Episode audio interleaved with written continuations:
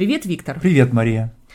Слушай, у тебя хороший почерк? Нет, э, у меня каракули, можно сказать, и на эту тему я могу даже рассказать тебе такую историю. Мы недавно с женой смотрели фильм итальянский, называется «Хаос». А снят он братьями э, Тавиани по новеллам Луиджи Пиранделло, такой, значит, знаменитый итальянский э, автор, писатель начала 20-го столетия. И первая новелла там про то, что такая пожилая, безграмотная сицилийская женщина пишет письма своим сыновьям, уехавшим э, в Соединенные Штаты Америки. И поскольку она безграмотна, она их как бы надиктовывает какой-то молодой девушке, которая их посылает, но женщину при этом очень сильно расстраивает то, что сыновья ей никогда не отвечают. И вот в конце этой небольшой истории оказывается, что девушка обманывала эту женщину, и что вместо реальных писем она писала на бумаге какие-то каракули. А, вот. то есть несуществующие... Несуществующие, да, вещи. Какие-то знаки, да, да? да? Да, Ну, кстати, так дети начинают писать да. обычно. Допустим, они подражают, они смотрят, что родители что-то пишут, и подражание форме, да, происходит. Да. И они просто пишут каракули, но говорят же, что каракули это еще и когда просто плохой почерк невозможно прочитать. Конечно, да. Да, и здесь мне приходит на ум э, другая история одного профессора, у которого я учился, свое время, который говорил, что о письменных работах, которые сдают студенты, что те из них, которые он не сможет прочитать, но это не почерк, потому что сам, сам этот профессор имел солидный опыт работы с письменными документами, и поэтому мог хорошо разбираться. Разные виды почерка, но вот если он не мог это разобрать, значит это уже на, уже на самом деле не почерк, а простые какие-то каракули. Ты знаешь, э, я тоже, когда начинала работать в архивах mm-hmm. и читала документы, ну, скажем, вот 19 mm-hmm. и 20 века, начала 20 mm-hmm. века, я заметила, что почерки, вообще стиль очень сильно отличался. Конечно, были, вот не было компьютеров, не было печатных машинок, и были специальные люди-машинки, если да. можно так сказать. Писари. Писари, да, у которых был хороший очень почерк. Он не просто был красивый, но и легко читался. Угу. Можно было легко прочитать, очень много документов было написано государственных именно mm этими писарями, и, конечно, это было дорогое удовольствие. Но были люди грамотные, да, там, не знаю, профессора, mm тоже какие-то государственные деятели, у которых не всегда почерк был хороший. mm Ну вот, я читала документы, скажем, каких-то профессоров, которые какие-то вели заметки путевые. Ну, честно говоря, после того, как я научилась читать их почерки, угу. ну, я сейчас могу прочитать, ну, много чего. Много чего. Но это мне напоминает, конечно же, пример врачей, да, потому что э, говорят, может быть, это стереотип, и не, не хочется его распространять, но тем не менее говорят, что у врачей, как правило, ужасный почерк. Ну да, но дело в том, что у врачей очень много писанины, ага. и, скажем, до сих пор в Украине в России, в Белоруссии. Врачам приходится очень много писать ага. рук, от руки, от всевозможных руки. справок, каких-то отчетов. Рецептов. Да, и, в общем, они даже в каком-то смысле не задумываются о том, понятно или непонятно то, что они написали, лишь бы это было написано. Но вот при всем этом я, конечно, вспоминаю, как в школе, в начальных классах, э, значит, ученики, я в том числе, работали над почерком, да, как мы писали прописи, как мы старались правильно держать ручку. И хотя в моем случае результаты этих усилий все равно оставляют желать лучшего, а, но тем не менее мне кажется, что это очень важная была деятельность, вот это такая выработка характера, усидчивости, да, даже если, в общем, от природы у тебя нет какой-то склонности к особо ясному почерку, но тем не менее само усилие, которое ты вкладываешь в то, чтобы стараться лучше это делать, яснее, красивее, оно, безусловно, очень важно для формирования характера. Ну да, красивый почерк, мне кажется, в каком-то смысле это тоже и отражение характера.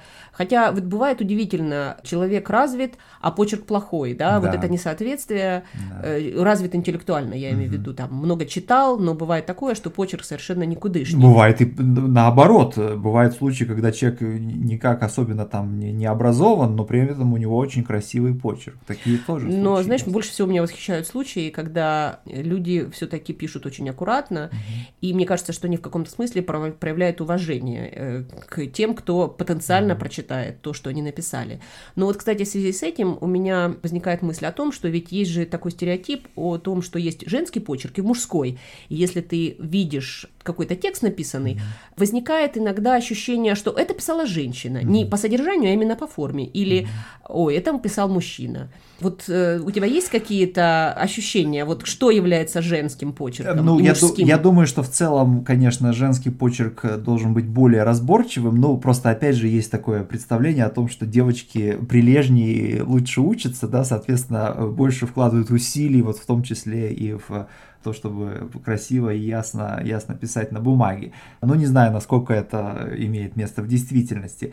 Вот. Ну, а кроме того, конечно, есть графологи, да, специалисты, изучающие почерк и способные там выяснять, являются ли два образца почерка принадлежащими одному человеку или один из них подделка, да, и люди, которые по каким-то особенностям почерка могут даже какие-то психологические наблюдения делать, там, соединяя, например, верхние концы буквы, нижние концы концы буквы, пытаясь выяснить, есть ли там прямая линия или какая-то волна, например, и что угу. это может нам говорить о значит, внутреннем мире этого человека. Да, интересно. Я знаю, что вот почерк в каком-то смысле, да, считается, что почерк может отражать как-то характер человека или как-то, mm-hmm. ну, что-то о нем говорить. Но вот знаешь, у меня есть несколько почерков, и у меня почерк часто зависит от того, какой ручкой я пишу, на какой бумаге и, в общем, какую информацию. Если я пишу какие-то знакомые вещи или я э, сочиняю что-то, это тоже. И вот э, вопрос о том, что у меня, наверное, несколько сущностей и несколько, несколько характеров. Неск- да, я думаю, что на самом деле э, почерки могут отличаться еще и в зависимости от языка, на котором ты пишешь, да, потому что одно дело писать по-русски, да, вот я могу писать по-русски прописью, а если мне приходится писать по-английски, то, скорее всего, это будут э, более такие печатные буквы, да, то есть не так слитно я буду писать. Угу. Вот, кстати говоря, в связи с этим, опять же, возвращаясь э, к работе с историческими документами, я обратил внимание, что мне проще понять рукописный текст, написанный писарем по-французски, чем по-русски. Вот, хотя в том в другом случае писал писарь. То есть это связано с чем, как ты думаешь? Я думаю, что это связано с формой букв, да, и вот как бы с простотой в восприятии букв. Вот французский текст, как правило, мне проще было прочесть, угу. чем русский. Очень интересно. Знаешь, мне в связи с этим вспоминается история, когда когда-то отец мой учился в академии в Москве и писал письма моей маме. Угу. И, в общем, это были, пожалуй, наверное, одни из первых писем, когда он писал. И мама, получая письма, помню, над одним письмом прямо плакала, потому что она не могла разобрать, значит, что вот он написал, а было, а очень хотелось понять вообще, вот как, как и что. Но вообще, мне кажется, что почерк иногда, по крайней мере, вот раньше, да, в традиционном обществе, если мы немножко опять вернемся в историю, он был связан со статусом социальным. И в каком-то смысле хороший почерк – это и не только усилия, но и статус. Да, безусловно. И здесь, конечно, приходит на ум то обстоятельство, что э, в древних обществах или там в средневековых обществах мы имеем дело с примерами правителей, которые были каллиграфами, да, то есть особенно красиво писали, составляли какие-то анаграммы, да, такая традиция существовала в Древнем Китае и в Османской империи. Султаны, у них были свои знаменитые анаграммы, да, тугра называется по-турецки, вот, ну и, конечно же, в Византии, да, целый ряд византийских императоров были известны как каллиграфии, вот в частности был такой император пятого столетия нашей эры Феодосий II, у которого было такое прозвище, каллиграф. Это о чем нам говорит? Это говорит нам о том, что человек, который красиво пишет, он на самом деле совершенно владеет собой, а в традиционных обществах именно тот легитимно правит другими людьми, кто хорошо владеет собой. Прекрасно. На этом закончим. Пока. Пока.